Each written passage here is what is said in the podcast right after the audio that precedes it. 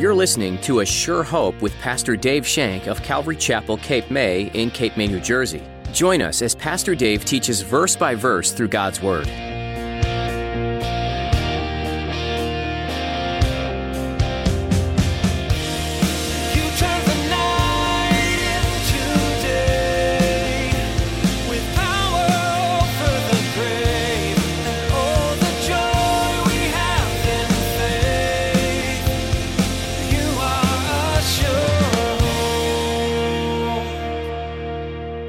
There is no other name given among men. There is no other way. Remember that? When everybody looks at you and said, Jesus is great, but you have to have this, a huge red flag should go up in front of your face. And you should say, wait a minute. I need Jesus. I only need Jesus. And the only thing I need is Jesus. Have I made that clear? I don't need your traditions. I don't need your liturgy. I don't need your whatever, your good works. I need Jesus. Sola fide, faith alone. Are you feeling lost or unfulfilled in life? In today's message, Pastor Dave talks about how nothing in this world can fulfill us. Only the Lord can. He is the source of true joy, peace, and fulfillment. He offers us a love that can never be matched by anything else. Now, here's Pastor Dave in the book of Acts, chapter 4, as he continues his message. The council opposes his name.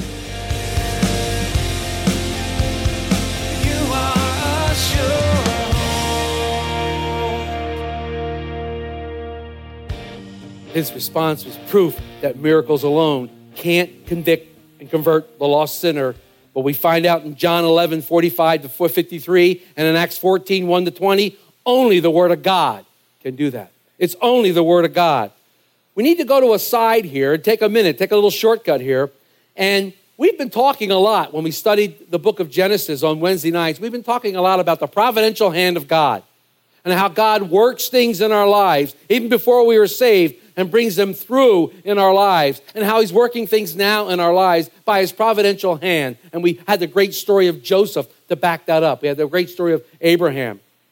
My question is how did Dr. Luke, who is the author of the book of Acts, know what the council was saying?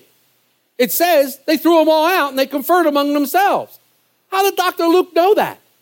Well, you might say, well, the Holy Spirit told him. Well, yeah, that's one probable possibility. But you know, in that council, there was somebody else. There's this really young Pharisee, a Pharisee of the Pharisees, born of the tribe of Benjamin, who was sitting there and he was listening to everything. His name was Saul of Tarsus. And he would later have an experience on the road to Damascus. And Jesus said, Your name will be Paul. And he became Paul the Apostle. He was in that Sanhedrin and he probably was watching and hearing. You see God's providential hand on him. Did the apostles know that they were preaching to the next apostle? Did they know that they were preaching to one of the greatest missionaries that ever lived for the gospel of Christ? No, they didn't know that. You never know who's watching. You never know who's listening when you share the gospel message. You never know the results, only God knows, because we know the scripture says, My word does not come back void. When his word goes into the air, somebody will be listening. When the word goes into the air by your life, somebody's watching. And they'll want to know, oh, yeah, I remember. And when it all clicks together, when the Holy Spirit finally on their day of salvation clicks everything together, they're going to go, wow, it all makes sense. And they start to see how God worked in their lives all along and how they talked to this person and how this person talked to them and how this life or this, and all of a sudden they go, wow, and it all makes sense. You never know who's watching. You never know who's listening. Never. Even Saul didn't know it. Even the Apostle Paul, who was Saul at that time, didn't know that God was working in his heart. The council comes to a conclusion. Here's what we'll do let's threaten them. Yeah, yeah, let's threaten them. Let's shake our fingers at them and threaten them not to do this anymore. Look what it says in the next verse. But so that it spreads no further, I love how they say it, so that it spreads no further among the people, let us severely threaten them that from now on they speak to no man in this name. What was their conclusion? Let it die a natural death. Ignore it and they'll go away. Well, let's threaten them. Let's threaten them. Let's threaten them to forbid using the name of Jesus Christ. Isn't this just like the world? Let's silence the church. Let's keep the church quiet so we can't hear about this Jesus any longer. Let's silence the church. The world is Satan's been trying to silence the church since day one, and the world is continually trying to silence the church in our lifetime. Can't say Merry Christmas. Now they're even challenging Easter and trying to get Easter out of various things. And heaven, heaven forbid, you pray aloud at a sporting event. Have you ever witnessed a sporting event where they pray, where they have inv- we're not going to have the invocation by, and they get up there and they'll pray to every single name in heaven except Jesus. Oh yeah, that's a godly prayer. That was great. The world is still trying to silence us because they think it's offensive. Offensive to whom? I really believe that inside of people, the world is jonesing and really wanting Christians to stand up and be Christians. They really would like to see Christians stand up and really say, wow, that person's really convicted about what they say, and they really believe that message that they're trying to tell me. I think that's what the world's looking for. The world's looking for somebody that they can count on, looking for somebody they can relate to. But what do they get? They get Christians killing doctors at abortion clinics in the name of God. They get a man stoning his neighbor because God told him to. This is what the world sees. This is what the world says. Oh, these crazy Christians. I think the world's looking for conviction in Christians. They don't think the world's jonesing for Christians to stand up and say, We believe in God and we believe in Jesus Christ. He's the only way to heaven. But these first Christians, these guys really believed. They really believed. They believed that the gospel was the power of God to salvation. They wanted all to come to the knowledge of the truth. We seem to be content in taking a back seat. We seem to be content in sitting back and going, yeah, you know, um, I'm pretty comfortable. I don't want to make any waves. And I mean, after all, you know, this religion stuff, it's kind of personal. You know, I, I like it to be personal to me. I don't, you know, I'm not the kind of guy that shares my faith. You know, I'm, I'm kind of, I'm, I'm going to be quiet about it. Creator of the universe is living inside you, and you want to be quiet about it? We're going to find out that these guys, at the end of this chapter, these guys are burning so much they can't but speak the truth. They can't but. It's like, wants to explode in them.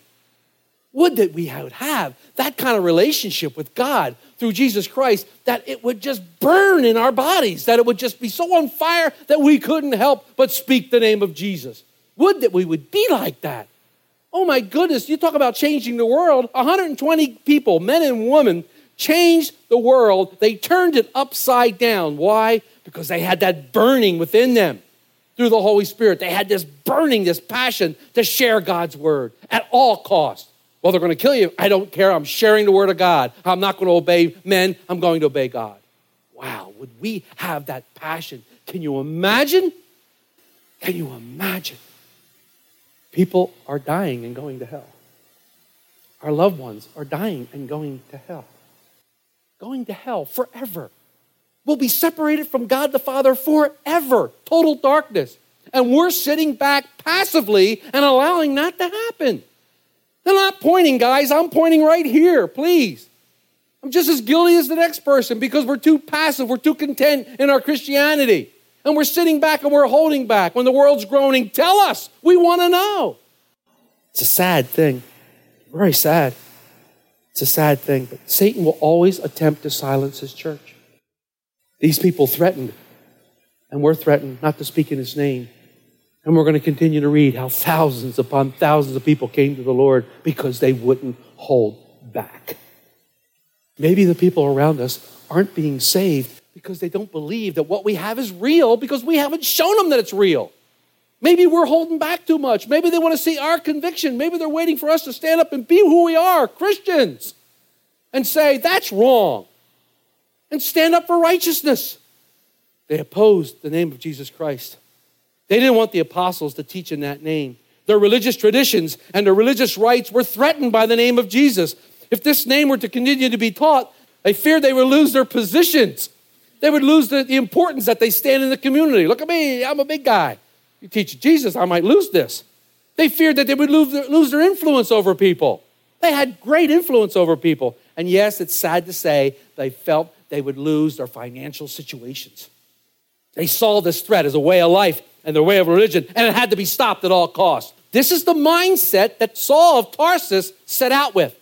This is the mindset he had when he moved forward. I will stop this at all costs. I will do what I can in the name of God to stop this. Why do people feel threatened by the name of Jesus? My wife comes from a great Italian family. All Italians are wonderful. And as good Italian families, they have a priest in their family. It's the law. If you're Italian, you must either have a priest or a nun in your family. That's the law. She has a priest in her family. When she came back to the Lord and was instrumental in leading me to the Lord, our twins were old enough to go through CCD. We allowed them to go through CCD because they were in the middle of CCD. We allowed them to do that. They got their confirmation and they came back and they asked, Why can't we go to church with you? Well, you can, but it was their choice. They started going to church with us. Eventually, we get a phone call from the priest. His name is Anthony. I don't mean to keep saying the priest. Well, we get a phone call from Anthony. He wants to come down and visit us. He wants to talk about this Jesus thing. And he comes down and he sits on our front porch and he's, we're explaining to him the love of Christ we have in our heart. We're talking about Jesus. We're talking about the Son of God. We're talking about the, the wonder, the Lord of Lords and King of Kings to a priest. And he's sitting there, mm-hmm, mm-hmm, mm-hmm. When we're all done, he looks at his cousin. He says, Now remember, what do you call you, BB? He said, Remember, BB, this Jesus thing is all well and good, but you were always Catholic. What? I looked at him, I said, I was never Catholic. I was Lutheran. He was putting church over top of Jesus Christ. He was putting the importance of the church. They were threatened. They're threatened by the name of Jesus. It's like you're speaking a cuss word. Jesus. Oh, don't say that. I can't hear it. Well, maybe they can't. Why? Why? Because when you say the name of Jesus, when you start talking the gospel message, guess what? Sin goes bang, right in your face. And you see your sin, you go, oh. And you're disgusted with your sin because it's right there in your face when you say the name of Jesus. And they look at it and they go, oh my gosh, they can't bear to see their sin. They can't bear to see the unrighteousness that they have. And they're afraid of it. So they said, the best thing we can do, let's threaten them so they won't ever do it again. Let's threaten them. Oh, they're so afraid. My gosh. The conviction of the Holy Spirit is great. But Peter boldly said to this council, boldly said to this council, there is salvation in no other name.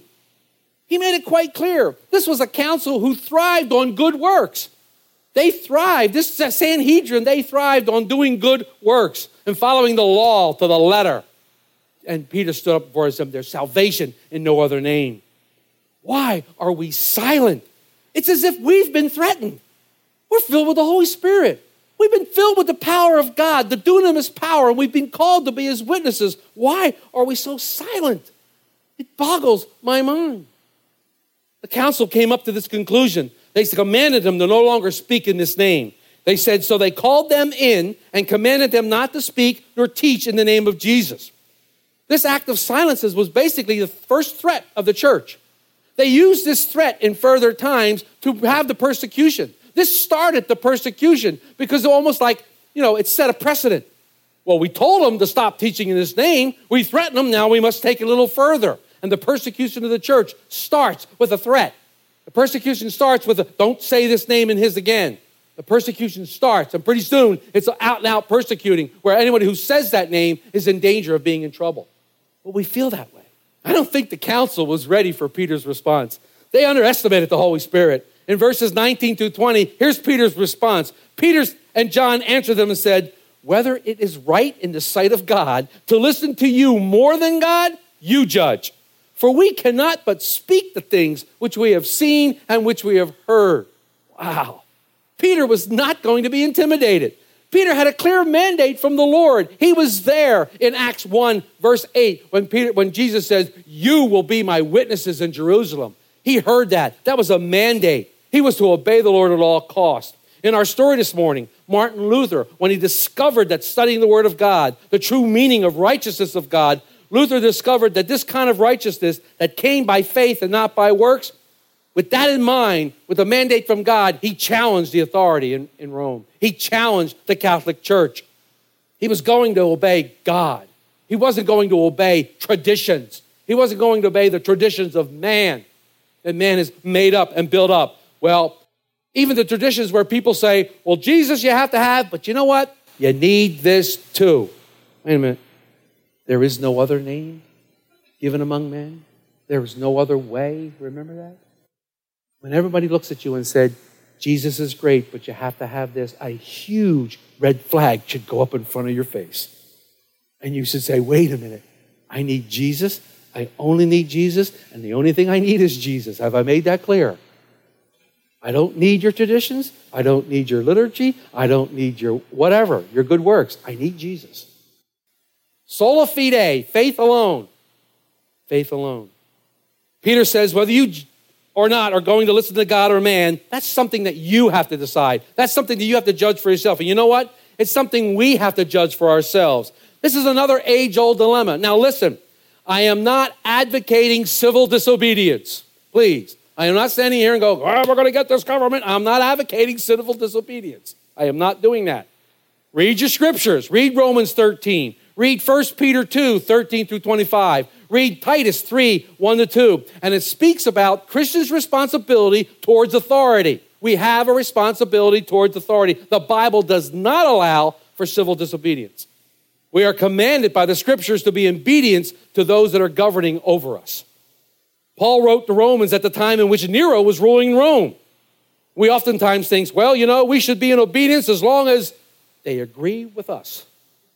Well, no, it says we should be in obedience. I do feel that there will be those rare occasions where the law of God does supersede the law of man, and I believe that we are on the precipice, which means we're on the edge. We're on the precipice of that happening. A time when the government and the nation is going to say, Christians, you can't do that. That doesn't go with the word of God. Then we will all have to make a choice. We will all have to make a choice as whether what we will serve. I am not ruling out that. But we must be obedient to God. We must be obedient to what He has called us to do in Romans 13 and 1 Peter and in Titus. We must be obedient in our responsibilities towards the authority. In the early church, when they were required to declare that Caesar was Lord or be executed, many of them went to martyrdom when they declared the name of Jesus and refused to declare Caesar is Lord. It was contrary to God's word. When it becomes a matter of conscience, I must be obedient to God. I'm to obey the law. But being a Christian does not give me an immunity to the law, for the powers are ordained by God. God has put those people in place. Peter said, We can't help but speak of these things. We cannot speak of these things which we've seen or heard. Reminds me of the prophet Jeremiah. Prophet Jeremiah was told by God to go down and teach and talk to these people. And he did, but he got thrown in jail. He wasn't real happy about being thrown in jail. In fact, he told God basically, That's it. I'm tired. I resign. I'm not your prophet any longer. I'm done. You told me to go. I went. They threw me in jail. I'm done. I'm not going back, and you can't make me. Well, he had a change of heart. Listen to what he says in Jeremiah 20, verse 9. He's telling the Lord, I will not make mention of him, nor speak of him anymore in his name. But his word was in my heart like a burning fire, shut up in my bones. I was weary of holding it back. I could not. This is what Peter is saying to the Sanhedrin. I can't hold this back. You don't understand. It is in me. I need to speak of it. I have to ask you does God's word burn in you? Does God's word burn in you with such a fervor, such a fire, a flame that you want to give it out? You know the wonders of God's love. You've seen the transformations in your own lives, and all you want is other people to know. To know. To know. Does it burn in you? You've been with Jesus. Remember the, the conclusion that the Sanhedrin made. Well, they've been with Jesus. You've been with Jesus. Go back to the road to Emmaus. Go back to the road of Emmaus in Luke. When the two disciples are walking down the road of Emmaus and Jesus appears and they have that long, great conversation and they get to dinner and he disappears, what did they say? Did not our hearts burn when he was talking to us? Is your heart burning for the Lord today? Is your heart on fire for the Lord today? Is your heart just burning to bursting for the Lord today? And you want everyone to know of him, everyone to come to the knowledge of him, everyone that you know to be saved. So when they had further threatened him, the scripture says, they let them go, finding no way of punishing them, because the people, since they glorified God for what he had been done, for the man was over 40 years old on whom this miracle of healing had been performed. Look at this. The Sanhedrin is sitting around. Here's the lame man standing before them. Here's the two accused of healing this lame man in the name of Jesus. They threaten him and they look out and go, wow, they're glorifying God. Peter and John aren't being glorified. Peter and John are not being lifted up. God is being glorified for the wonderful miracle that happened, for the wonderful miracle that was done. The Lord was being lifted up here. The Lord was showing himself strong here. Jesus says in Matthew 14, 16, he wants to talk about the light. He says, You are the light of the world. A city that is set on a hill cannot be hidden, nor do they light a lamp and put it under a basket, but on a lampstand, and it gives light to all who are in the house. He says, That's what you are. Then he goes on and says, Let your light so shine before men that they may see your good works and glorify your Father in heaven. That's what happened here. These men, even these Sanhedrins, looked into this situation. They investigated, they deliberated over it, they asked incriminating questions. Peter and John never backed down because of their courage. These are untrained, uneducated men. They know scripture. What's going on here? What should we do to these guys? Look at the evidence before us. There's a guy walking, and people are glorifying God. Did Peter and John's light shine? It shined like the sun. It shined like the glorious sun shining in the morning. That's the way our lives should be when we walk into school tomorrow, when we walk into work tomorrow, when we walk everywhere we go, when we walk into the grocery store. There should be illumination around us. The illumination is Jesus Christ, and people should see that. People should want that. People should want what we have.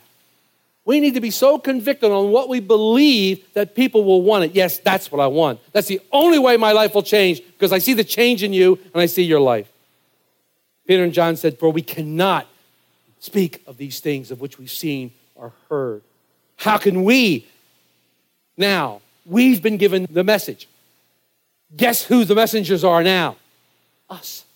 We're now the messengers. We're to carry this forth. We're to carry this message forth so that people would hear the truth and people would know the truth of Jesus Christ. We have a message that's been given to us a message of hope, a message of eternal life, a message of salvation, a message of the forgiveness of sin.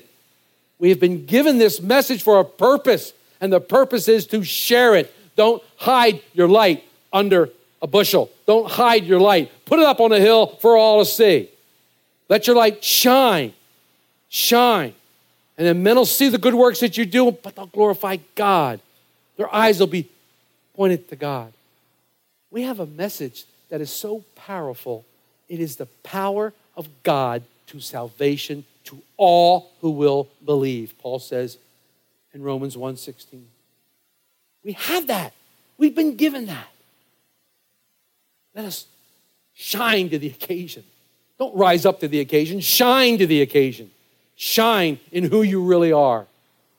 Let your light so shine. Let your light so shine. The light of Jesus Christ in you. God will be glorified. God will be raised up. God is the one we want people to know. The righteousness of God that comes by faith in Jesus Christ. You are a sure hope. You've been listening to A Sure Hope Radio with Pastor Dave. Pastor Dave comes to us from Calvary Chapel, Cape May, in Cape May, New Jersey. In today's message, Pastor Dave is in the book of Acts. In this book, you'll hear about many people who had been eyewitnesses of Jesus' life, death, and resurrection. They were now going to tell others about Jesus, and many were coming to a saving faith. If these disciples were just following some flash in the pan rabbi, they wouldn't have been so eager to risk their lives for the sake of telling about this good news. No, it's because they saw it lived out and they saw the greatest miracle of all happen Jesus dying and then rising again. What an incredible time to live. So, when you're facing opposition and persecution for following Jesus, remember that these disciples did too, and they were willing to face the ramifications for such faith. If you're wrestling with what this means to have a saving faith, we'd love to seek God in prayer with and for you. You can email us your requests at info at capewatchradio.com. If you'd rather call, we can chat with you on the phone too. Our number is 609 884 5821. That phone number, once more, is 609 884 5821. Anything else you'd like to know about can be found on our website, ASureHopeRadio.com. We've come to the end of our time together for today, but we'll be back next time as Pastor Dave shares some more great things from the Bible here on A Sure Hope.